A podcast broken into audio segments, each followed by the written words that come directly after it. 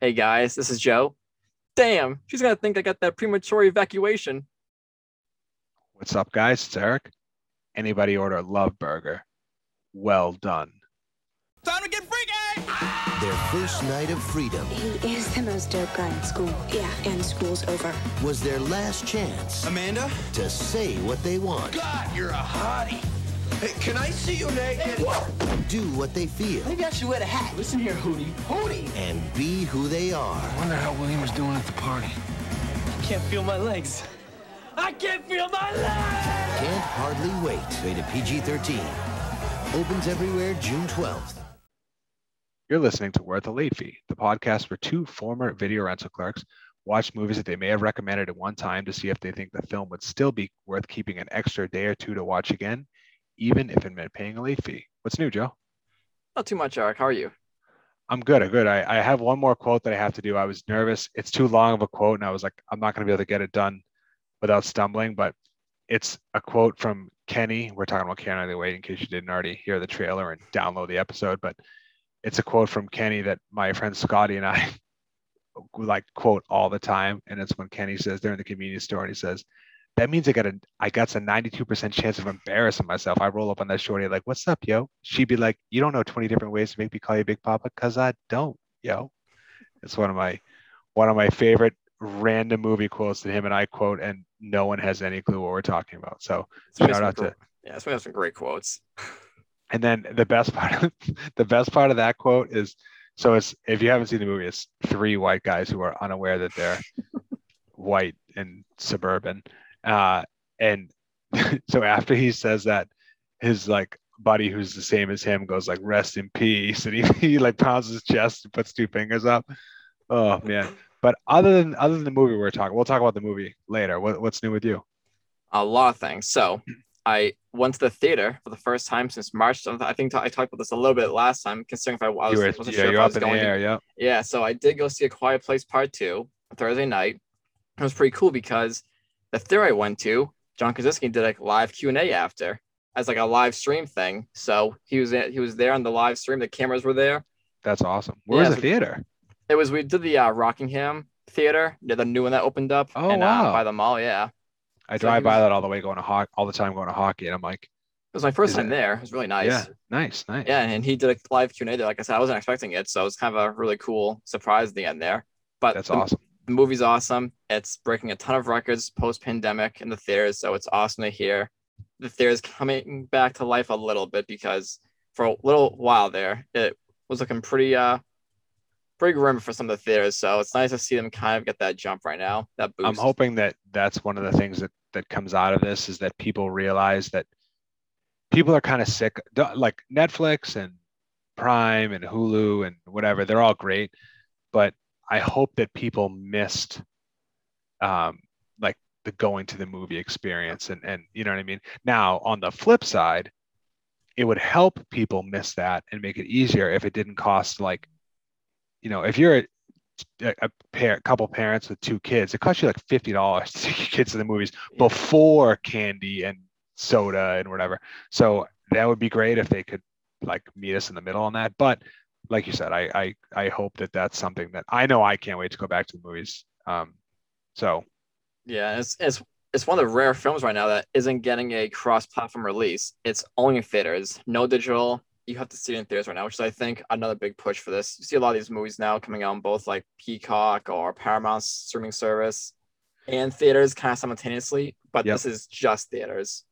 yeah, I um like right towards the beginning of maybe not the beginning of of the pandemic, but once it um so like so, so that it's not this time last year, but kind of going into the fall last year when we were just looking at like, oh no, we're in for another six months of of horrible, horrible times.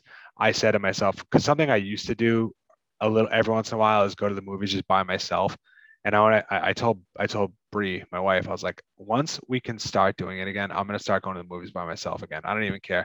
Like I'll just pick take a day off from work or go on a like a weekend day during the day, see a movie that I want to see. Because I mean, you know, my knowledge of movies that are out in theaters right now is horrible. And so I think I'd like to start like just keeping up with movies and just it's a good way to relax and you know, Yeah. all Yeah. that stuff. Um, yeah, no. Anything else new? I was gonna, have you been following? Well, I've been watching Trying still. It's a great show on Apple TV. But have you been following the uh the Celtics bombshell today? I, we're gonna talk sports for a second here, just for a brief second. But I did have a note to tell you rest in peace Celtics. So I because I know Joe's a bigger Celtics fan than I am. I'm a very casual basketball fan, but yeah, I I well so I saw it in kind of stages. I saw that Brad Stevens was taking over for Danny Ainge. Is that what Uh-huh. that's what you're talking about, right? yeah, yeah, And then, but I thought, I assumed that that meant he was going to be the coach and the president slash GM slash whatever you want to call it. I didn't realize till later that he's stepping back from coaching. right. He's, he's gonna be hiring a new coach pretty soon. He's gonna be the one in charge of the hiring process. So it's gonna be interesting to see like what this team looks like, who remains. There's so many contracts and things up in the air right now. So I want to put of the names that have been thrown out there, one of the names that is rumored is Chauncey Billups. And I want to put uh, my vote in for Chauncey Billups because I am, I don't even know if you know this. I own one Celtics jersey. It's a Chauncey Billups Celtics jersey, which is crazy because he was on the team for like six months because they drafted him and then they traded him to Detroit. Like they, he, I think he played like 30 games in the Celtics or something like that. So I just want my Chauncey Billups Celtics jersey to be relevant again. So I don't even know how I got that jersey. I just, I just I- ended up with it. I actually have okay, so I have some odd jerseys. I, I one of them's a Scalabrine jersey. No, I'm kidding. I have one from when he played. That's weird. Um, I also have Mark Bellhorn's jersey. oh man, I have this. I My memory- Bellhorn, so Mark Bellhorn got a, he got a, he had a bad, he had a bad break. But my mem- when I think of Mark Bellhorn, I think of obviously the World Series, but that year, excuse me, if you went to Fenway, he took the worst roster picture of all time. I'll try to find it and put it up like randomly on the on the Worth the Instagram. But I remember this is gonna be the most random memory, right? So I went to a game with like three or four of my friends. It was against the LA Dodgers, an interleague game against the LA Dodgers.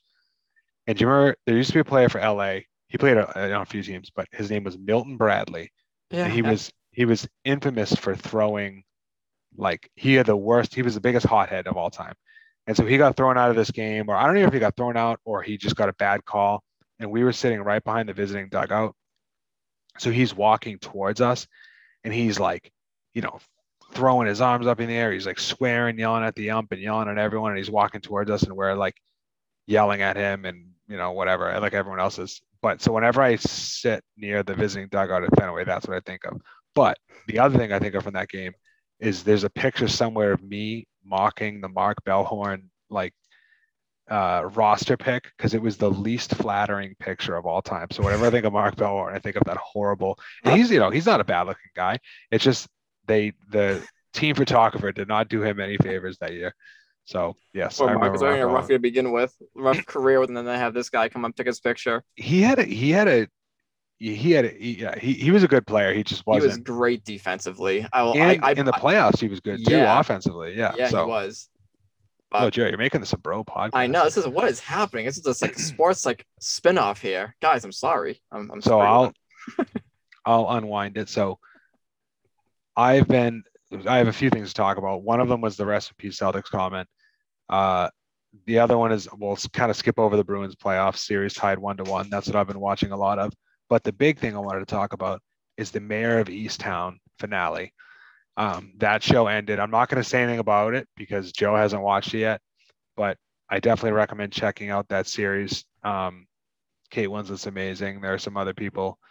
Every, uh, there are a lot of people in that in that series that are amazing. But the thing I before we started recording, I told you we were talking about uh, film soundtracks and film scores, and I said, "Oh, there's something I want to talk to you about, but I'm going to wait till we're recording." so I got an email today that in Lowell, the outdoor film festival, the outdoor films, uh, I mean, uh, music festival, music series, the New England Film Orchestra is playing in in Lowell in August, like mid to late August, and they're doing they're performing scores and songs from films such as Star Wars, James Bond, Jurassic Park, Game of Thrones, Batman, and Back to the Future. So I was Oh, like, wow. that has Joe written all over it. Are you going to this? I, I, I'll I'll go. That Tickets- sounds awesome. Yes. Tickets are extremely affordable, and it's awesome. outdoors. So That's a win-win. I am. If yeah, you, we- just made plans on on the air here. It's perfect. yep, yep, yep. Are you drinking Gunner's daughter? I am. Yeah, this is oh, actually. oh, nice. Dude, not even kidding. I don't know where I got this from. Is I, I know I bought it from when we went together at RMA, but I drank that once. I'm not sure this Yeah. one popped up, but yeah, it still tastes good. I'm not sure if it's old Sweet. up, but it still tastes really They- good. So They recently came out said Joe's drinking Gunner's daughter stout from um from uh Mast Landing in Maine. They released a vanilla version of it like a few weeks ago. It's like a but which was good, but that's that's the best. That's yeah, still, this is this was a chocolate peanut butter. Yeah. It's really Yep. good. Yeah. So I'm drinking. I just, uh, how'd you that? That's pretty good. I, I know that can. I try. Yeah, I've bought that can so many times. Um, I'm drinking. So the beer is called Things We Don't Say from Eagle Park Brewing, and I'm not gonna lie, I kind of picked it up because I was thinking of the conversation between Preston and the Angel Stripper, played by Jenna Elfman, where they have the conversation about like Barry Manilow and Scott Baio, and how you have to take a shot when you have a shot and say what you need to say. But it's actually uh, about raising awareness for mental health issues, which is way more important than anything in this movie, uh, especially nowadays with all the craziness going on. But great beer, and uh, both for the tie-in to Can't Hardly Wait, and more importantly for mental health issues. I, I think it's a it's a good one. Yeah. Definitely recommend it. So to get to the movie finally, this was my pick. I picked it. I think I said last week. It's graduation season.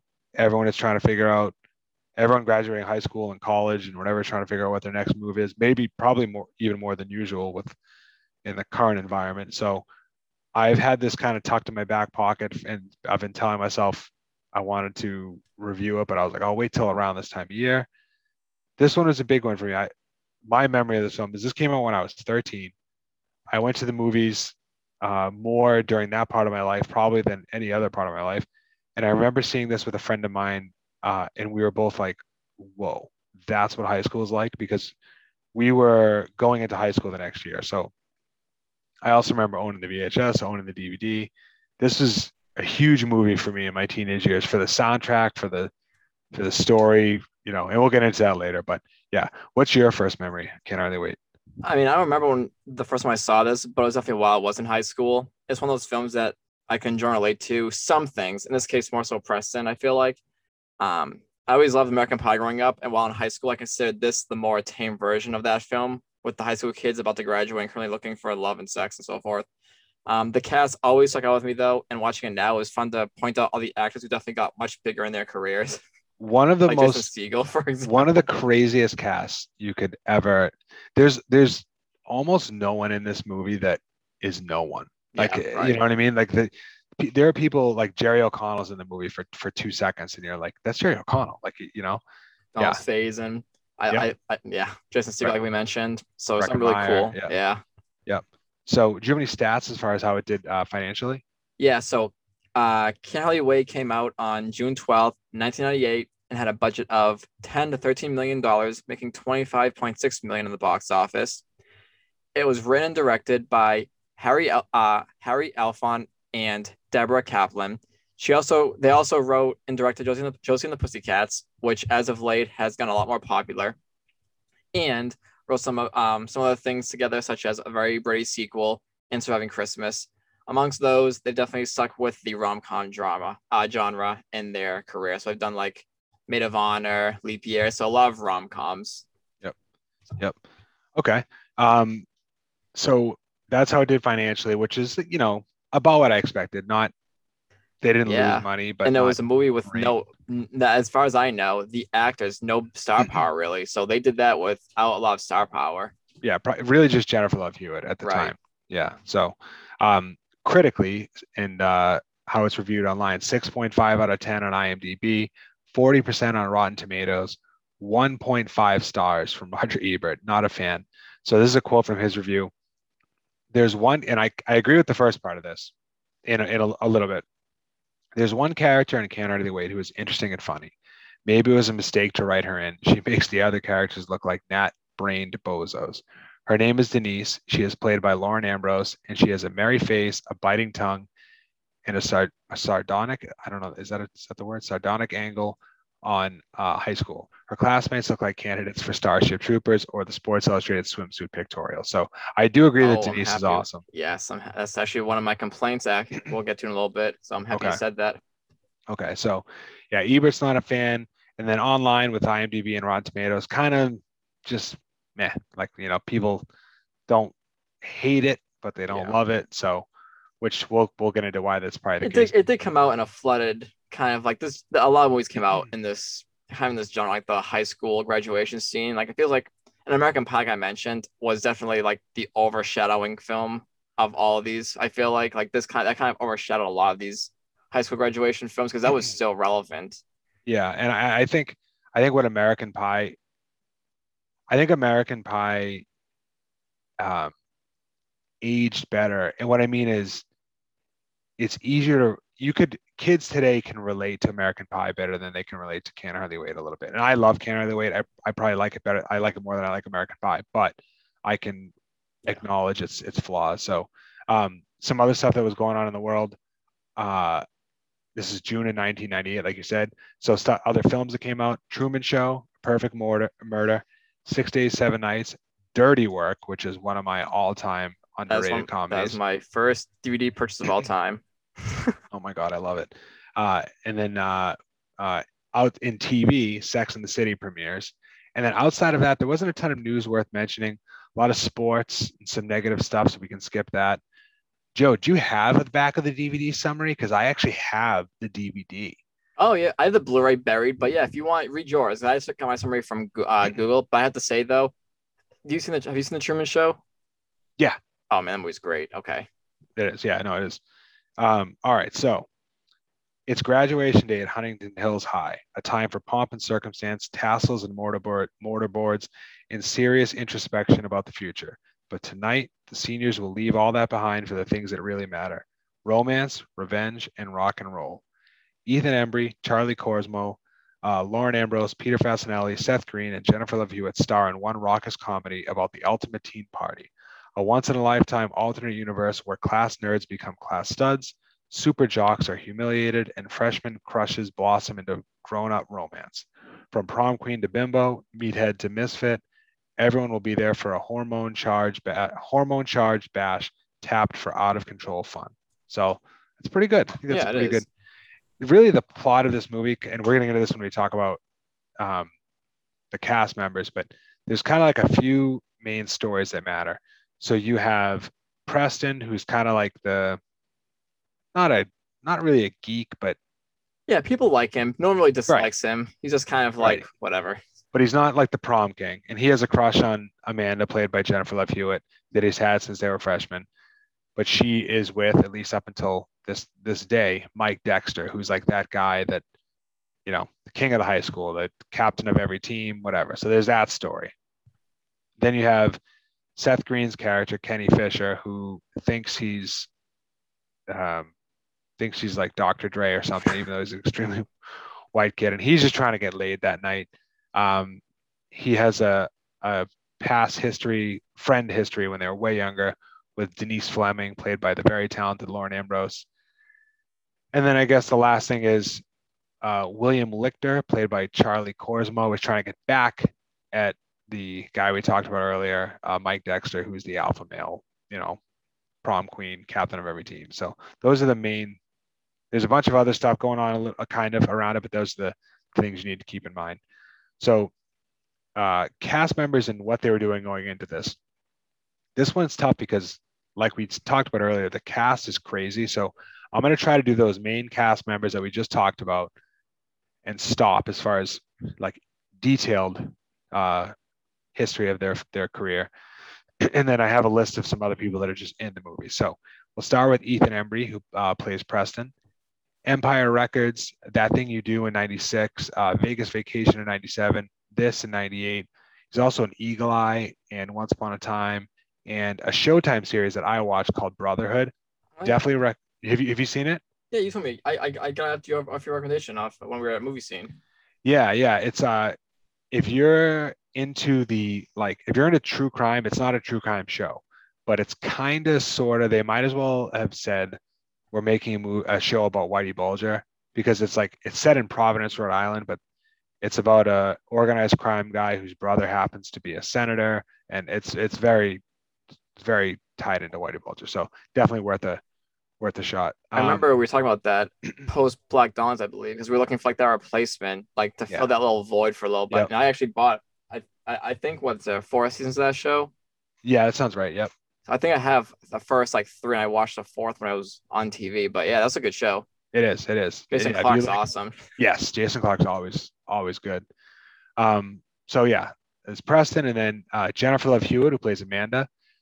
She Jennifer Love Hewitt is pretty much the girl everyone had a crush on in the '90s, known for Party of Five. I know what she did last summer in the sequel, uh, Heartbreakers, The Tuxedo, and a million you know '90s magazine covers. She was just the most like all-American girl that, like I said, every everyone had a crush on. Uh, Peter Facinelli, Mike Dexter, who played Mike Dexter. Uh, he had some other work, but I'm surprised he didn't really blow up more. Um, he had the Fastlane series on Fox, uh, a Showtime series called Nurse Jackie, and he also did some work on Six Feet Under, which a few of the cast members here, including the next one we're going to talk about, did. Did you ever get into uh, Six Feet Under, Joe? No, and I, I know it's hailed as like the greatest finale of all time, so something I have to watch at some point. Yeah, definitely worth the. But speaking of TV, speaking of TV shows, though, I will say uh, real quick, Brotherhood was three seasons. I just looked it Okay. up, so I have Okay. the first two, and I watched the last one on TV. But Okay, yeah, cool. good show. Um, and then Lauren Ambrose as Denise, the guy that Ebert, the only thing Ebert liked about this one. Um, she's another cast member that was on Six Feet Under. Uh, probably, then that's probably what she's most known for.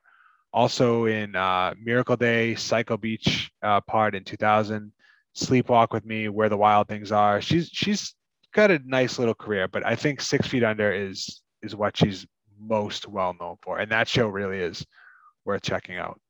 Do Um, agree with the last episode being the one of the greatest of all time? yeah, I would have to go back and rewatch. I didn't watch that show. I've seen that every episode of that show, but I didn't watch it all. I wasn't fully invested in it when I watched the, the last episode, so I, I I'd have to go back and rewatch it, which I would totally do. And Brie actually likes that show, show so um, we could do that. She she would actually watch that with me. So, but I do remember it being really good. Yeah, I'm still holding on to. I know it's a totally different type of show, but the ending of Schitt's Creek for me is still the best. But um, Charlie Korsmo as William Lickner. He, in film, he was in Dick Tracy, What About Bob, Hook, and then this. That his film career is nothing compared to his career outside of film. He's a lawyer, a Yale graduate. He has a degree in physics from MIT. He's a freaking genius. So that's kind of the funny thing about it is the character that he plays in the in the in the movie of being the geek guy who knows everything he is that. I think he's a little bit more socially skilled than he is in the movie, but that was pretty cool. And then lastly, Seth Green as Kenny, probably my favorite character in the movie, or at least the most entertaining. Um, last major cast member before we get into the honorable mentions. So he was in Airborne, which is one of my guilty pleasures that I watched growing up. Uh, the Austin Power series, The Italian Job, Scooby Doo, Without a Paddle, Buffy the Vampire Slayer, Family Guy, Knockaround Guys. He probably he's probably had the best career of anyone in the film, right? Yeah, he def- yeah, his crew is really good. Yeah. So, and then some other people in the film. So that are these these are kind of more minor characters, but get ready for a, a who's who of '90s stars. Real quick though, I'm sorry. Have you, Yeah, seen, yeah. have you seen Robot Chicken? Uh no. Well, I've seen yes, See, I that's what uh, that's my favorite thing that he's been involved with. right, and that's one of the things he's more well known for too. Yeah. Yeah. Yeah. Okay, no. it's really good. It's like they, if for someone who like you like a lot of movies, they play they they they reference pop culture so well, like where it's not so forced, and it, it's just it's super funny. Yeah. No. I've, I've I know a lot of people. I think my brother likes that show or loved that or liked that show in the past. Um, so some other people in the film, 90s stars. So well, 90 stars and then some 90s like kind of that guys. Like I know that guy. So Chris Owen, who's the the kid that's stealing stuff throughout the throughout the film, just like randomly in the background. He was in the Shermanator. He was the Shermanator for the American Pie series. That's probably what you recognize him from. Jason Segel, it was his film debut. Jaime Pressly, Freddy Rodriguez, also on Six Feet Under. Uh, Donald Faison, Selma Blair, Jenna Elfman, who plays the angel stripper girl, uh, Jerry O'Connell, Melissa Joan Hart, Breckin Meyer. So the fact that and, there- and I'm this isn't even all of them. There's there's other people that if you saw their face, you'd be like, oh, I know that guy or I know that girl. Um, Sean Patrick Thomas is in it too. They, they, this movie really is. I don't know how they got that cast together, and I know that they all, all these people were kind of on the up at the time. It wasn't like they were at their peak, but the fact that they got this cast together for what you said earlier, which is a pretty pretty low budget, it's pretty it's nuts. So, um, random facts. You said you only had a couple. Do you want to go first with your random facts, and I'll and I'll. Yeah, you already said one of them. Okay, It's cool. just- we were kind of we both touched upon it real fast. It's the film debut of actor Jason Segel. He's in that brief uh, scene where we have Amanda asking for uh, who is this mysterious Preston. Presto. Preston. he has a he has a shirt. He's kind of tall. so he's kind of tall. Yeah. He wears t-shirts sometimes. Yeah. Um, and I also mentioned that Breckin Meyer, we want he, he's awesome in anything. He's in Road Trip and a couple other films, like we said, has a lot of side character roles, but he's actually he went uncredited in this film, but he's married to Deborah, who wrote and directed this film. Oh, that's so cool. Yeah, know that's pretty cool. And my last fact is actually you just kind of mentioned it. This was Charlie Corso's first and last on-screen appearance since Hook 1991. He was Yep. attending MIT when he was offered the role. But Yep. looking at his thing, um, I wrote down that he actually was in. I'm not sure when that was updated. He was actually in a movie in 2019. I'm not sure if it was Oh. an indie film, so he did come out of that little bit of uh, Back in the game. yeah. So I'm not sure what that'll lead to, but he is. He has been in a movie since then. Okay, good to know. Let's keep an eye out for him. Um, I only had a couple more. So the movie is uh, based loosely on Huntington Valley, Pennsylvania, and the high school community within it, which is where uh, one of the directors grew up. and then the last one, the film features Blink 182's song "Dammit." While watching this film, Blink 182 lead singer and uh, and bassist Mark Hoppus was was also inspired to write "Going Away to College," which is pretty cool. Oh, awesome. I know. Yeah. that's- yeah, yeah. So, did you have anything down? I think we both have some common ground here uh, for not in this millennium stuff that wouldn't fly today. Yeah, lots of degrading and racist jokes that probably would raise some eyebrows in today's culture, for sure. I told Joe before we started recording, so I picked this last week, and we're in we're officially in June, which is Pride Month, and I was like, I picked a horrible movie to start Pride Month. So happy Pride Month to anyone, Happy Pride, to Month, everyone. yes. um, and I apologize for the homophobic. It slurs the that are in worst part of the movie, anyways. Like Right. it's so. Yeah. So, I, I the even crappier thing it was a very real thing in the in the 90s. It, it's still around, but Yeah. fortunately, I think it's gotten less common. Yeah. Um, but uh, yeah, it's definitely definitely it when it's a word that when you hear it in movies now or TVs now, you're like, oh, you know, Yeah. it's it's you know just thankfully it's less common. But um, also a couple other things to mention. Uh, trying to get someone get revenge on someone by drugging them. I mean, I get the revenge thing, but Yeah. uh one uh two more a guy making moves on his cousin even if it's his like Oh second my cousin god, or I that was so weird. that was a funny a funny Don't- inappropriate what do you say? Don't tell my don't tell my parents. you're not going to tell my parents. parents are you it's like I think of bigger things to worry about my friends. Right? yeah and then kenny's uh kenny's uh like little crew member walking up to a handful of black guys and, I know and that's and that's that yeah like that's where the degrading like humor comes Yeah. into play there. I was like, yo, the, the balls on this guy. yeah and it's it's not a good word to use but it's funny because of how stupid it is and, and the fact that they try to kill him yeah. but then they they chase him like through the whole neighborhood and then as soon as him as soon as they get away they're like if they were still here i'd yeah yeah it's so ridiculous so um what did you have down for your favorite scene Um, I really like the scenes with Kenny and Denise in the bathroom, and there are pretty great characters in general that should have had a larger spotlight. I'll get to that soon. Their shared moments were both funny and sweet, and I definitely looked forward to them. Um, lots a quick one. I love the reaction Amanda gives when she realizes who Preston is. It actually feels so genuine. Really brief when she's looking through the yearbook at the uh, towards the end. She's like, "Oh shit! Like this is Yep. Preston, who I, I, I just told off." um, and one more thing to mention, I really like how this movie wraps up most of the characters at the end of the movie with a pretty funny look into the future as text appears on the screen.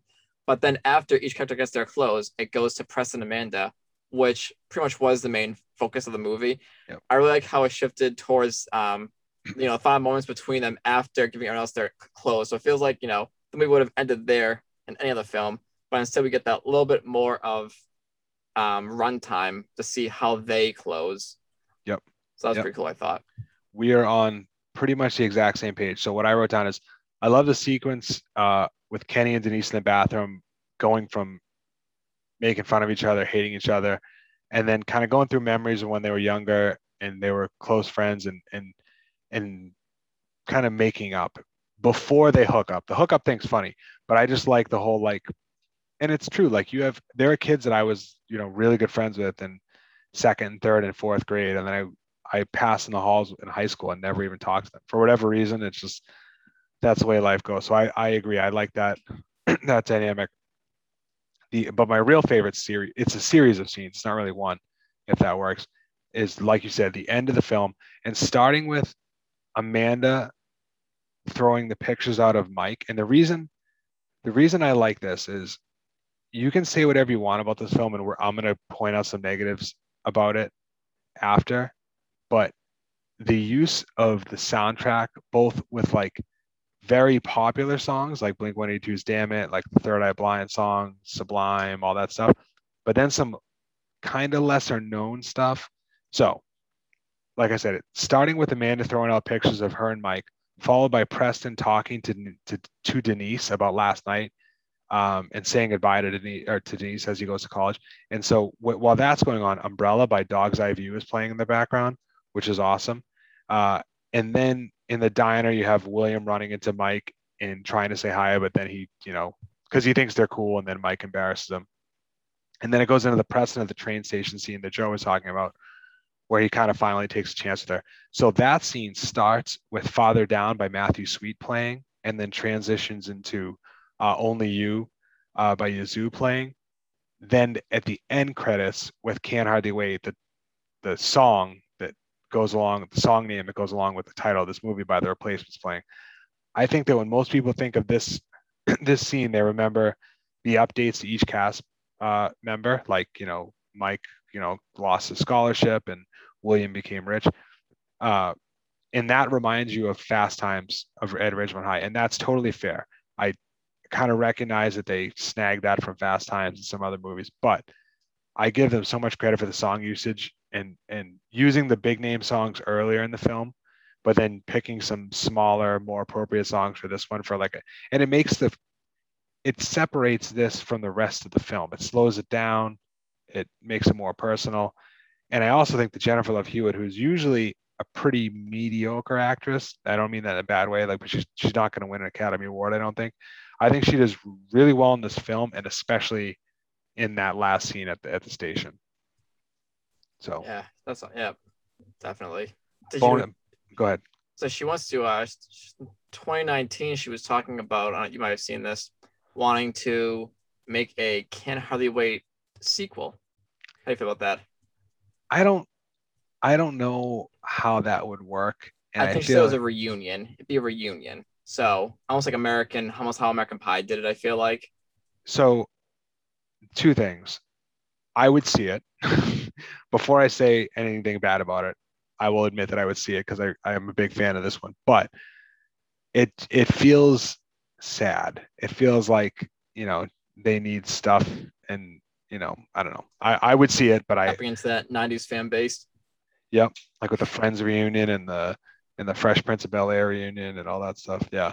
Um, bonus question: favorite character in the movie? Who's your favorite character? Uh, so I actually was gonna ask you this at the end there. So damn you, Eric. I had I relate to Preston the most. Preston's the most I, I relate to the most because in high school I, he's not my favorite character, but I relatable wise he's the one I relate to the most. He was someone who you know wasn't the nerd, didn't really have like uh, a clique he was part of, but normally he disliked. Gets along either. with everyone. Yeah. Exactly. That's how I kind of was in high school. Like I could talk to the jock, I could talk to the nerd, and no one would ever like butt heads with me. Yeah. But I loved Denise. I loved how we see her like in the beginning of the party. She has her leather coat on. We see her like she's dressed for this party. She takes off her coat real fast. We see her wearing a nice top. Yep. And then she looks around. She's like, this, like you know, this doesn't feel right. So she puts her coat back on. There's Yeah. no like introverted moments. I really just like I loved her character. And I love how again my favorite scenes were between her and Kenny in the bathroom. So yeah, yeah, I agree. Um, yeah, I liked. I agree with relating to Preston and that he kind of gets along with everyone. I also loved Kenny, played by Seth Green, and because the thing is, there's like this is going to sound crazy. There are people that are going to laugh at this, but there are layers to Kenny. You see, you see, like the he looks ridiculous. He's got the goggles on. He's like dancing. Everyone wears them. right exactly um but just the fact that he's like he's kind of every high school kid because he's just super insecure he's overcompensating with him and his friends trying to be rappers and everything. But i think deep down he's a decent kid.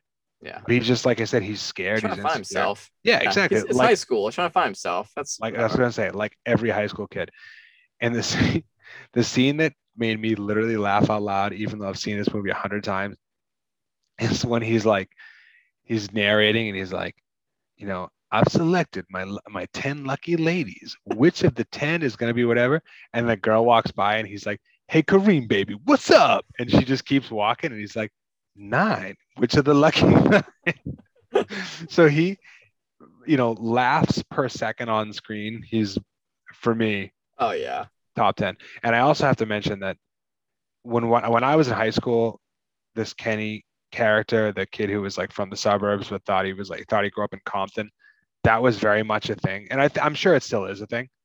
But what has replaced kenny that i've noticed is a kid who grew up in the suburbs and thinks he's from the country. It's, it's a music thing. So it, it- it's just it's equally ridiculous and equally funny but yeah i I just wanted to mention that. So um soundtrack. I'll let you talk about it a little bit. I I was gonna say I think you might have more to say about this one than I do. Um, yeah i just want to yeah go ahead go ahead. So I have the soundtrack is composed by David Kitay, if I'm pronouncing that right, um, who has been involved with a lot of popular films in the 90s and 2000s, but it's also filled with a lot of licensed 90s music, and uh, that's never a bad thing, obviously. Every song fits the setting great, from the cops busting the party to the final encounters, uh, to the final encounter in the end. So I'll let you take it from here with actual. I'm sure you have a lot more to say. Uh, yeah, I don't have a lot more. Um, but of, of all the movies that we've done, I think this one lines up with my high school life and my teenage life more than more than any other music wise, for better and and for worse. So Third Eye Blind, Blink 182, Smash Mouth, that would be the worst. Uh, Busta Rhymes, Missy Elliott, and then Can't Hardly Wait by the Replacements, which is amazing.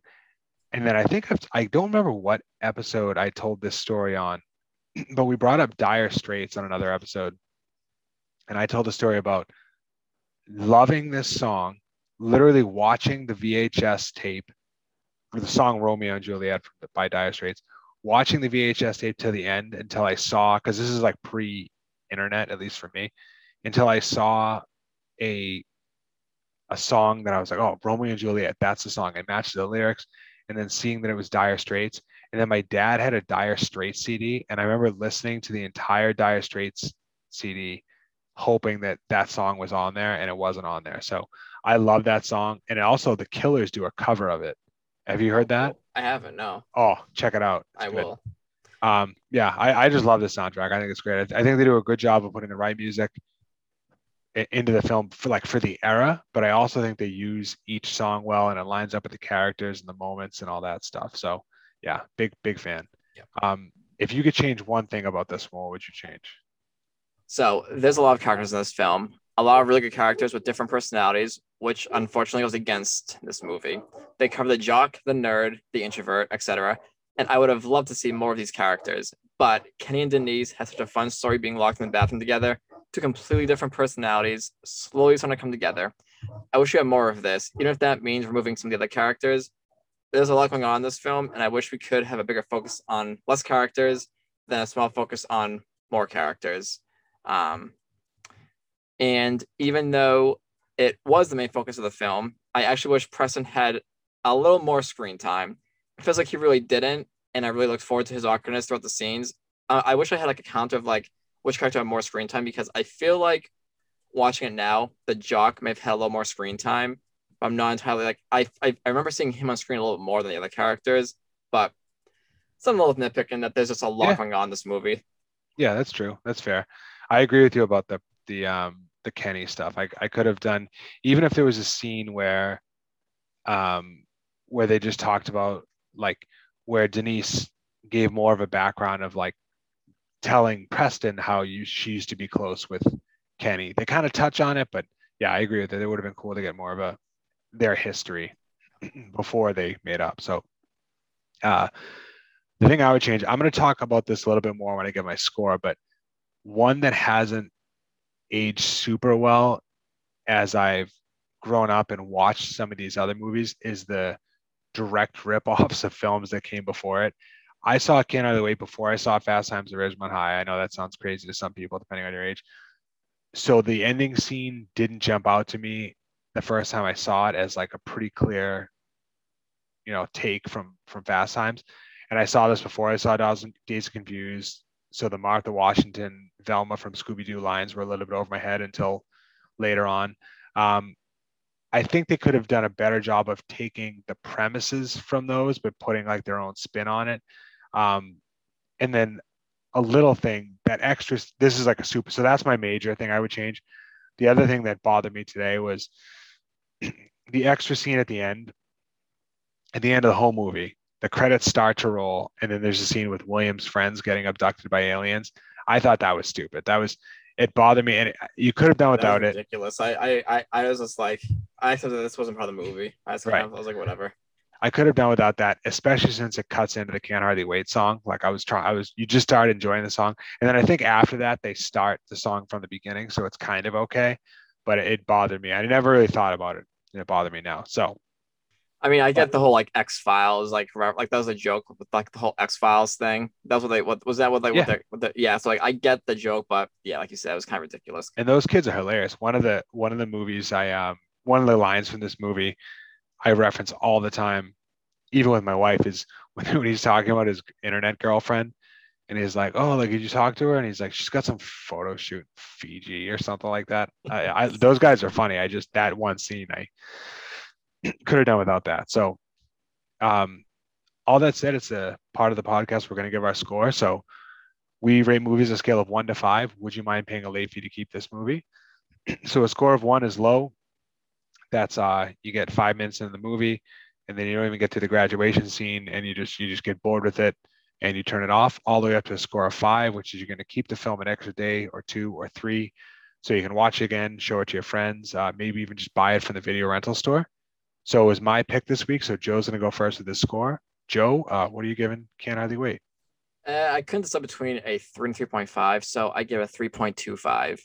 Um, this movie's a lot of fun. There are lots of characters. So it's sort of easy to find someone you can relate to at least a little bit while you watch it and root for the return on screen. But there's that's also one of the problems for me. There are just too many characters. While there's something relatable for a lot of people, the character you might uh you might like is only on screen for about ten minutes total but in that short time with these characters, you really do start caring for some of them, which is an accomplishment on, on its own. So yeah, this is a, this film's an easy watch, and it's it's something I can enjoy from start to finish. So it's it's you know you're getting out of a high school teen rom com for the most part, and that's what this right. is. Yep, no, that's fair. Um, so things that I have to acknowledge. This movie is, like I said just a minute ago, this movie is clearly influenced by films that came before it. Dazed and Confused, Fast Times at Ridgemont High, American Graffiti, etc. Um, that's a criticism that a lot of people who are older than me, like 10 years older than me, will say, maybe even someone like Joe, who's a little bit younger than me. And that's fair. Um, that said, that's kind of like how it goes. American Graffiti influenced Fast Times, which influenced Dazed and Confused, and so on. So um, I was pretty much going into high school when this one came out. So I love it. Um, it's not perfect, but it's super quotable soundtrack is great if you're my age. And but to separate this from the, the all-time classics I, that's what separates it i think. I you could show a kid who was born in 2005 you could show him breakfast club and he's going to get it. Like the clothes are weird there's some differences but he's going to get it. This movie's not so much. But for me a kid who was 13 when he saw this in theaters i'm giving it a 4.4 out of 5 um, even though I'm not giving it a five out of five out of five, it's still one of my favorite re-watches. Like you said, it's like just over an hour and a half, one liners for days. I really enjoyed rewatching. I could probably watch this movie once a month and still laugh. I've, I've seen it a hundred times. So, uh, yeah, fun watch. So the beer, beer was great. Uh, the cause of supporting uh, mental health is even better. So that's good. Um, follow us on Instagram. We're at the late fee. Uh, and we're gonna get into it's Joe's pick next week. So Joe's gonna tell us what we're watching next. We're going to be watching the 1996 George Clooney, Michelle Pfeiffer, One Fine Day. All right. I'm a, I'm a I'm a Clooney fan, so I'm, I'll be honest. I'm not a huge Michelle Pfeiffer fan. Now I don't have a problem with the woman. I just there aren't a ton of Michelle Pfeiffer movies that I love that I can think of at least. So it'll be an interesting rewatch. Maybe get Brie to, to watch that one with me. Uh, Yeah. Yep. Is she a George Clooney fan? Um, she I mean, think she likes him. He's not like her. She's not a celebrity. He's not a celebrity crush of hers that I know of. I'm sure she's aware that he's a handsome, handsome man. But um, yeah, no, I'm sure I'll try to get her to watch with me. So thank you guys very much for for listening, and we'll be back next week. As always, guys, thank you.